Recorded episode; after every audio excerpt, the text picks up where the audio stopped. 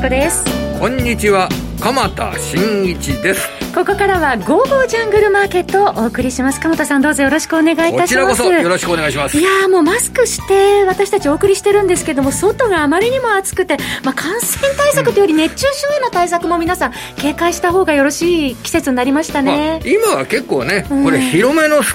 タジオでアクリル板もなし、アクリル板もありますから、はい、これ2人しかいませんからこれ今日今はもう外してもいいんじゃないですかこれね。っていうくらいのね、本当にね、暑さになってまいりまして声違うかな、これがねマスクしてない時の声。ね？でこれがマスクしてる時の声。あまり変わらない美声は変わらないですね。さて鎌田さん、まあ、マーケットもね暑くなるかなというところなんですが2万9000円よりちょっと下回っての推移というところになってますね、はい、日経平均株価そうですね。あのちょっとね株価で見ると、はい、ね本日の、えー、CPI アメリカの5月の消費者物価指数の発表を控えて、はい、えー、買い手控えですとか、うん、ECB 理事会の結果を見据えて買い手控え会ですとか、あるいはそれで来週の FOMC を控えて、えー、買い手控えですとか、まあ、いろいろと言われるんですけれどもね、はい、上がってきた株、まあ、去年大きく上がった株が、あちょっと動きが今、乏しくなってるっていうのが現状なんでしょうね。はい。えー、今後の見通しなどにつきましても、はい、この後鎌田さんに伺っていきたいと思います。そうですね。今日は株式の専門家の方にですね、はい、あのマーケット見続けて50年という方にですね、はい、お話を伺うことができますので私も楽しみにしております。どうぞ最後まで皆さんお付き合いください。それでは早速進めてまいりましょう。この番組は投資家の英知を全ての人に投資コンテンツ e コマースを運営する「ゴゴジャン」の提供でお送りいたします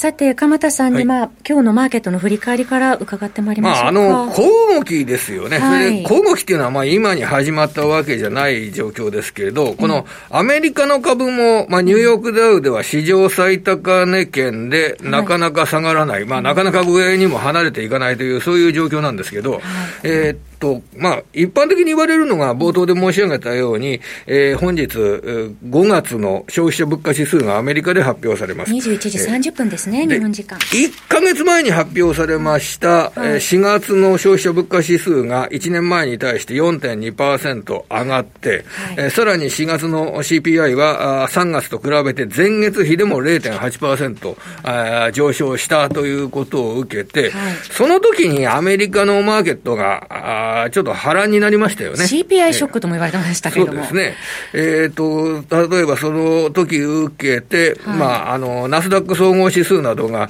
えー、5月の12日、1か月前になりますよね。はい、5月の12日、えー、350ポイントぐらい1日で下げたっていうような、まあ3%近く下げたっていうような状況になりましたんで、はい、それでまたもう 1, 1ヶ月前のその消費者物価指数の発表があるという形で、えー、手控えられている、えー、上値が買い手控えられているというのが一般的なんですけど、ただ昨日もナスダック総合指数、えー、取引時間中は1万4000ポイントね、あの、載せる場面があって、これ5月3日以来の、はい、えー、取引時間中の1万4000ポイントっていうのが見られました。はい、それで、あとは、あのデータで言えば、10年債利回り、はい、この長期金利が低下しているというのが、アメリカのマーケットの特徴で、えー、昨日のアメリカの長期金利は、えー、1.47%台。はい、えー、こちらはですね、0.05%ぐらい前の日よりも低くなりましたが、この1.47%以来っていうのは、いつ、いつ以来の低い水準かっていうと、5月の7日。はい。いわゆる浜田さんからね、ね。今 CPI ショックっていう言葉が出ましたけど、はい、その前の週末の雇用統計、はい、4月の雇用統計、26万人しか、あの、非農業雇用者が伸びない悪い数字だっていうようなことで、一時的に、えー、景気に対して、えー、警戒感が出て、債券が買われて、利回りが低下するっていうような動きになりましたね、5月7日。はい、それ以来の、5月7日以来の低水準になってるっていうのが、昨日のアメリカの10年債金利なんですよね。はい、これ、もしも、うん CPI の今日発表される動向に対して警戒感があった場合、はい、その時に、え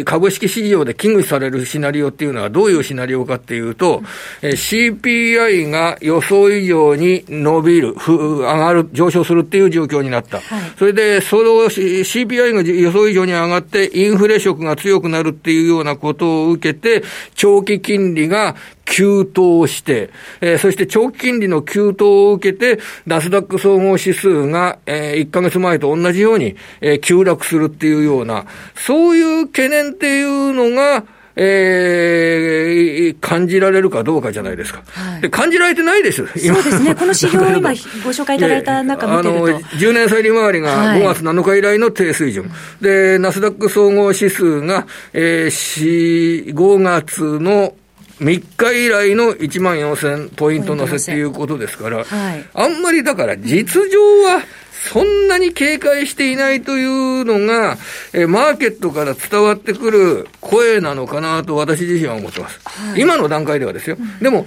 今の段階でそれだけ、えー、その CPI の上昇っていうのをあまり警戒して、本音の部分では警戒していないとするのであれば、はい、逆にこれは警戒しなきゃいけませんね。うん、あの、それで、えー、数字が、えー、上昇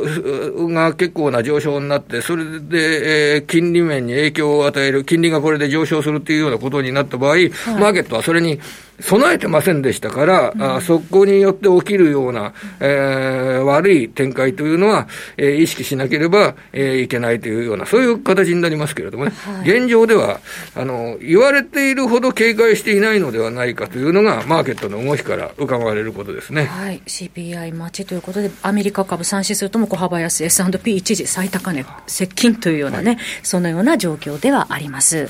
えー、それでは、えー、そうですね、一方で日本株なんですけれども、鎌田さん、はい、まあ、トピックスと日本株、まあ、相対的に見てっていうところで。そうですね。はい、あの、日本株でいうと、今、日本株が特に、うん、えー、他の国から突き抜けて良くなるというような、はい、そういった要素に乏しいというのは、あの現状、致し方ない部分ですよね。はい、で、まあ、日本株を突き動かすとするのであれば、やっぱり海外からの追い風という形になるので、はい、えー、アメリカ株がもう一段、えー、突き抜けるような動きになるかどうか。はい、えー、で、ここで僕自身が見たかったなと思うのは、えー、金利が上昇する状況の中で株価が上がるるというような、そのあたりに自信がつかめてくれば、結構、あの、面白いシナリオっていうか、バックボーンになったと思うんですが、はい、現状はそこはもう、ちょっと難しい状況になりましたね。うん、あの、経済指標が、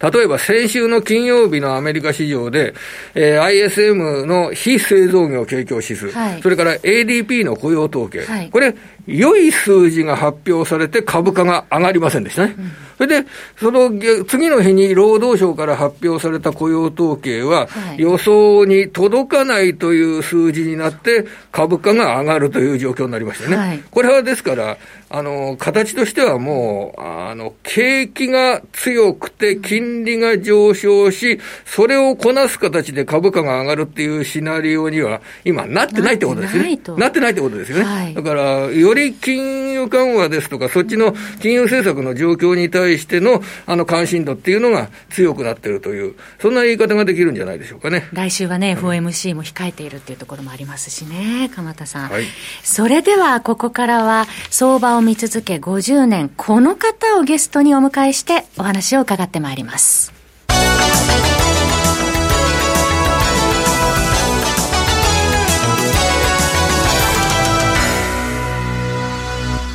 それではゲストの方にお電話をつないでご登場いただきます。マーケットアナリストの荒野博さんです。荒野さん、こんにちは。よろしくお願いします。こんにちは。よろしくお願いいたします。荒野さん、早速ですが、日経平均株価、なかなか2万9000円固めるということが難しい状況になってますが、いかがご覧になってらっしゃいますか？結局ですね、あの、はい、まあ、僕いろんなところで先々週ぐらいから言ってるんですけど、2万9000円固めない限り、一歩も前は進めませんと。ですからそのここ2週間くらい毎日2万9000を挟んで安値は2万8000円台、高値は2万9000円台じゃないですか、はい、でしかも5月の連休明けから見ると、5月中に2万9000円台終値記録したのは4回しかなくて、今月もまだ2回しかないんですね。はい、要するに1か月以上やってて、そのみんなで今、2万9000円に壁作ってるんですよ。はいはいはい、で、こんなことするの誰もいないんですが、うん。今年に入ってから、あのえっと昨日まで、日経平均の高値平均っていうのが2万9178円なんですよ。高値平均というのは、その日の高値の平均だから1月4日から6月9日までの毎日の高値を平均した、でそっちそちらへ送ったデータ、ちょっと間違ってるんですが、安値平均が 2万8826円なんですよ。うん。そうす。ると、2万9000を挟んで、プラスマイナス200円で、ずっとそこにあの雲作ってるようなもんなんですよ。で、実はこの2万9170円って抜けてないんですよ。はいはいはい、で、そういう形でいけば、その終値平均が微妙なんですけど、2万8999円なんですね。その100何日間の平均が。そうすると、ここは一辺で突き抜けないと抜けないんですよ。はい、でもう一つ言えば、移動平均株価で、えーとまあ、5日平均が今2万8900円なんですけど、うん、えー、3か月平均が今2万9094円なんです。うん、100日平均が2万9087円なんです。はい。で6か月平均、120日平均が今、2万8743円なんで、これ全部昨日なんですが、120日平均っていうのは、2万9000円の方に来るんですよ、うん、そうすると、中期的に3か月平均、100日平均、6か月平均が2万9000円で固まっちゃうんですよ、そうすると、そこにその2万9000円乗せたり、その2万8000円台に落ちたりしてるようじゃだめなんですよ。一発でも500円だか600円だか、理由は何でもいいから、そこを突き抜けないと、もう2万9000壁です。よくぞこれだけでも、この2万9000円前後の推移にいろんなものが集まったもんですね、これ。ということは、2万9000円前後でずっと推移してるからっていうことなんですね、最近。もちろん、だから数数年に1回ぐらいこういうこと起こるんですよ。いや、これは、これだから突き抜ければ、今度ここがその、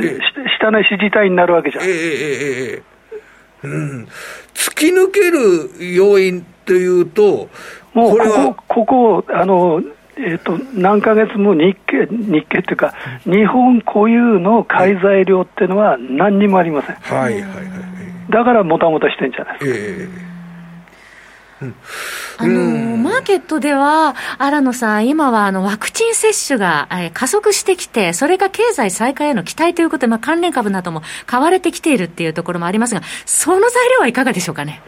あの13ってあの日本の経済成長率ってマイナスでしたよね、うん、46もゼロなんですよ、うん、だってワクチン接種が進んだって進んだってったってまだ10%ちょっとじゃないですか、えー、で僕はその株式市場っていうのはフレッシュなものを評価する、はい、あるいは一番手を評価するわけですよ、うん日本のあのコロナの接種っていうのは、先進国最低だし、えー、後進国入れだって下から数えた方が早いわけじゃないですか、えー、それはいくらこれからそのオリンピックに向かって進もうが何しようが、評価されないですよ、えー、新鮮さはないと。で例えば、それでコロナ後を見見据えて、百貨店を買ったり、鉄道株を買ったりっていうのはやっちゃいけない行為ですよ、はい、だって鉄道会社の社長は向こう2年間、コロナ前に戻らないって言ってんだから、えー、それを買っちゃだめでしょ、はい、デパートなんてコロナ前から構造不況業種なんですから、7割下がったから今、ちょっと戻ってますけども、えー、それ買っちゃだめですよ。えーそうすると、日本独自で、えー、投資家が日本の株を、世界の投資家が日本の株を評価したくなるような材料っていうのが、うん、見当たらないのが現状っていうことなんでしょうかね、これ。今ですから2万9000超えられないんですよ。それ探してみてもあんまり意味ないことですよね。例えば、例えば。いやいや、そうそうじゃないですよ。分析っていうのはそういうもんだから、他の誰も気づいてないことってあるかもしれない、えー、ただ僕は今、見つかんないです、えー、僕は毎日分析してますけど、はい、見つかんないあのー、まあえー、なそ想像しちゃったら、まあ、あんまり意味がないんでしょうけれども、例えばあの金融資産があかなり多く持つ日本の高齢者、日本って世界の中でも、まあ、最大のこの高齢者の多い国じゃないですか、うん、そうするとその高齢者の多く、高齢者が金融資産をたくさん保有している日本で、その高齢者が金融資産を、えー、活発に運用したくなるとか、高齢者がお金を活発に使いたくなるとか。たまたさ、それ自分高齢者じゃないから知らないんで、高齢者って今、マーケットから退こうとしてんだよ。はいはいはいはい。で、仮に高齢者が亡くなったら、その後継ぎは株なんか二度とやらないって人たちなんです。うんそれでは困りますね。あの、そ、それはわかります。あの、で、それは、あの、高齢者になって相続だとかを考えたときに、できる限り自分の資産はシンプルなもとにして、少なめの金融機関、金融機関の数少なくして備えるっていうのは、私はよくわかるんですよ。身近な人もそれやってましたから。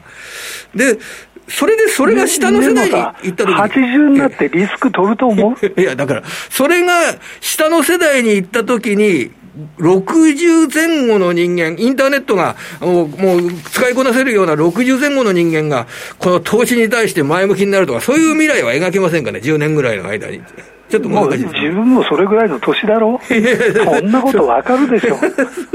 ちょっとえそのことになっちゃう、ね、あの日本国民っていうのは基本的にその投資、投機に向かないんですよ。うんなるほどなんか他人が儲かると、なんだ、平等じゃの方がいいじゃないかっていうような、そういうような部分っていうのが、やっぱりちょっと投資に向かないんですよ、国会答弁みたいなつまんないこと言うなよ。さて、新野さん、まあ、その足元のデータも見ていきたいんですけれども、今、うん、新野さん、NT 倍率見てると、徐々に低下してきてますよね。それは日経平均がだめだからです。相対的にやっぱりトピックスの方が今、パフォーマンスがいい状態っていうことですよね。お送りしたデータに入ってると思うけど、はい、日経平均の2月の高値から、昨日までの値下がり幅って約1600円なんですよ。1600円。その1600円のうち、ファーストリテイリングとソフトバンクグループで、1560円、うん、もうすべてを占めてるわけじゃないこの2銘柄でっていう、ね、だからこの2銘柄が上がらない限り3万円いかないんですよ。うんでファーストリテイリングは、はい、あのご承知のように、はい、その人権問題に対してちゃんとした態度を取ってないわけですよ。うん、でもう一つは、はい、あの日銀が買って不動株がやたら下がって、PR 高く買われたわけですよね。でそれがなくなってなくなったわけじゃないんだけどまだ不動株は少ないんだけど、それにしたって医療品の製造販売会社が PR50 倍って変えますか？って言ったら、僕はノーですよ、そうするとソフトバンクグループは、なんで今まで上がってきましたか？って言ったら、ナスダックが上がったからですよね、その持ってる株が上がったからですよ。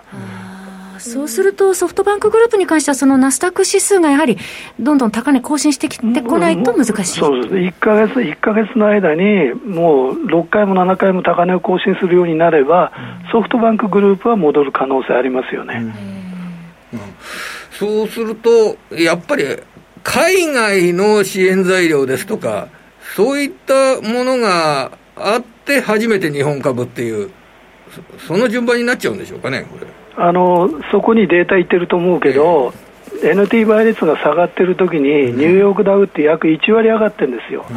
日経平均4%下がってるわけですよ、でよくそのアメリカ株が上がってるからって、よりだけ買うじゃないですか。ここまで持ったこと最近ないんですよ。だから、なんだろう、海外要因というより、海外投資家がなんか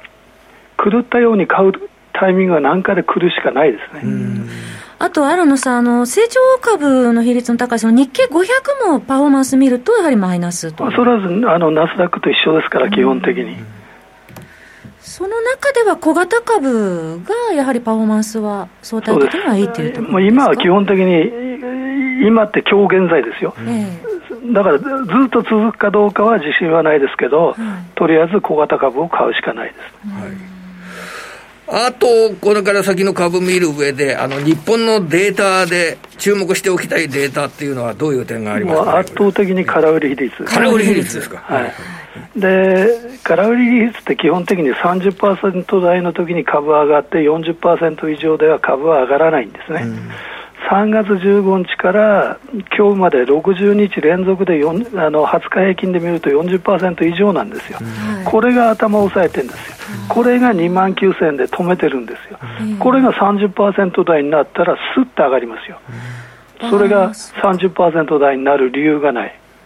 じゃあなんでこんなに3か月間も売ってるんだってことになるわけじゃないですか、僕はオリンピックだと思いますオリンピックですか？やったら感染爆発ですよ そのあたりに、あので海外からの選手は入ってくるけれども、人はこの違う違う違う違う、だから選手とか大会関係者はまあまあなんですけど、ええ、向こうから入ってくるメディア、え、言うこと聞くと思います、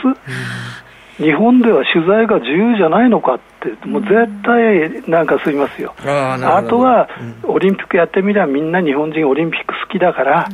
ウキウキして動くんですよ。うん 数十万人規模で動いていくという。そうそうそうそれと、今の観点の予想として、そのオリンピックをやった場合の日本国内のコロナウイルスの感染者が増えるのではないかというような、そういう観点で、えー、警戒されてる面があるということなんですいや、尾身さんがおっしゃってるのは、うん、その海外から入ってくる人とか、そういうことは心配してないと。うん、要するに夏休みでお盆もあるし、それとオリンピックかさあの重なると、日本国中で人が動くでしょうと。はいそれが問題なわけですよ。それはだから感染に見に行くとは、もう別の次元で。全然、全然、えー、だから、尾身さんだって感染っていうのはそんな問題じゃないと。えー、例えば5000人いるとか、えー、半分入れるっていうのは問題じゃないって言ってるわけです。要するに、我々、一般国民が動くことが大問題だと。その気持ちがウキウキして動くというようなことが、えー、それが問題であって、それが、あの、海外投資家の空売り比率の高さにつながってるというような、いやだからそれは僕が考えてるだけで、そんなこと言うのは日本中一人しかいませんから、信用しない方がいいと思います。わかります。そういったあの見見方をあのではないかというような、でも意見っていうのはこれね、あの誰もがあのかあの言うべきですからね、わかります。だから違う、60日も連続20%、40%以上売ってるっていうのは、理由が見当たらないんですよ。それはでは6月も引き続き、このままちょっとしばらく続いていくという。ね、だから2万9000円を何かの理由で5、600円高で突き抜ければ、マーケットがらっと変わりますよ。うんそれしかないです、期待は。そう、わかりました。あと、アランさん、ちょっと足元、あの、海外のアメリカの株を見る上でっていうことで、ちょうど今晩、あの、えー、消費者物価指数が発表されるというようなタイミングにありますが、アメリカの株については、あの、どのように考えればよろしいでしょうか、ね、あの、みんないかにも強いように思ってますけど、ニューヨークダウって5月7日から高値更新してないんですよ。はい、高値の近くにいるんですよ。えー、ただ頭重いんですよ。えーで例えば、さっき言ってた ISM の製造業だって、もう60超えてるわけですよ、はいはい、これ以上上がることないんですよ。えー、あの株式市場ってさっきのフレッシュなやつともう一つ大事なのは変化ですから、はい、もうここで止まるってなったら、うん。景気の回復も要するにピークってことになるじゃないですか、はいはい、企業業績の増益率のピークと一緒ですから、えー、そんなに評価されない、はい、だもちろんその暴落するとは思わないけど、うん、ここから高値取ったって知れてると思います。例えば、その物価の状況が落ち着いて、金利が低いっていうような状況になっても、別にそれで株価が新しく上がるような材料じゃないっていう捉え方した方がいいわけですね、これ。そうずーっと材料にしてきた内容です。ね、これ。だからフレッシュさないんですよ、もう。それで、考え方によっては、今の段階で長期金利って1.47%ってこれ、1か月前のその新野さんがおっしゃった5月7日の雇用統計が悪かった時と同じ水準にまで下がってきてるんですよ。これ、これはじゃあ、あまり株価の支援材料というような捉え方しない方がいいわけでしょうかね。僕はそう思います。はい、むしろ、あの、景気に対してちょっと警戒感があるとか、そこまで考えた方がいいわけですか？このアメリカの長期金利の今の1.5%割れの水準っていうのは。いや、それはもう完全にその時給ですよ。うんみんながインフレだ、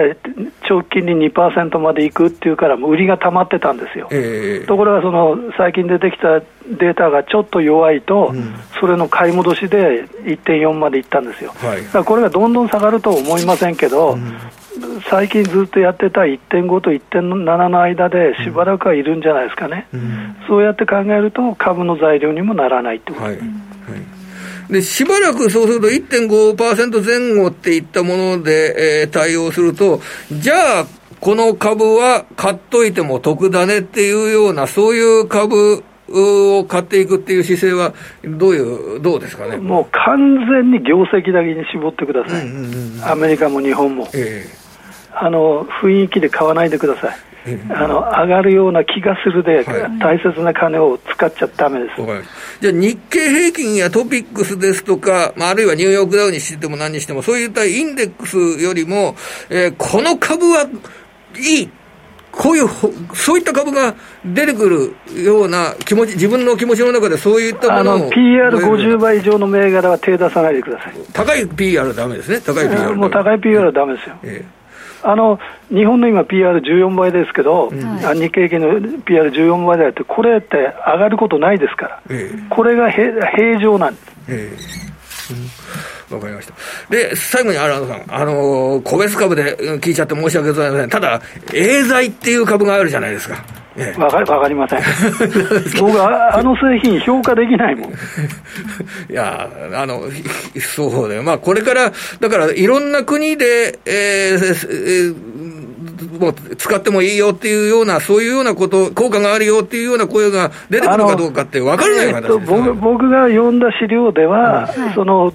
まあ、とりあえず認めますと、ん。ただ今後によってはまた取り消しもありますっていう程度ですから、えーはいはい、そうですね。それは2日連続ストップ高はよくわかります、新しい製品なんだから、フレッシュなものに飛びつくっていうのはもう当然なんですけど、ただ、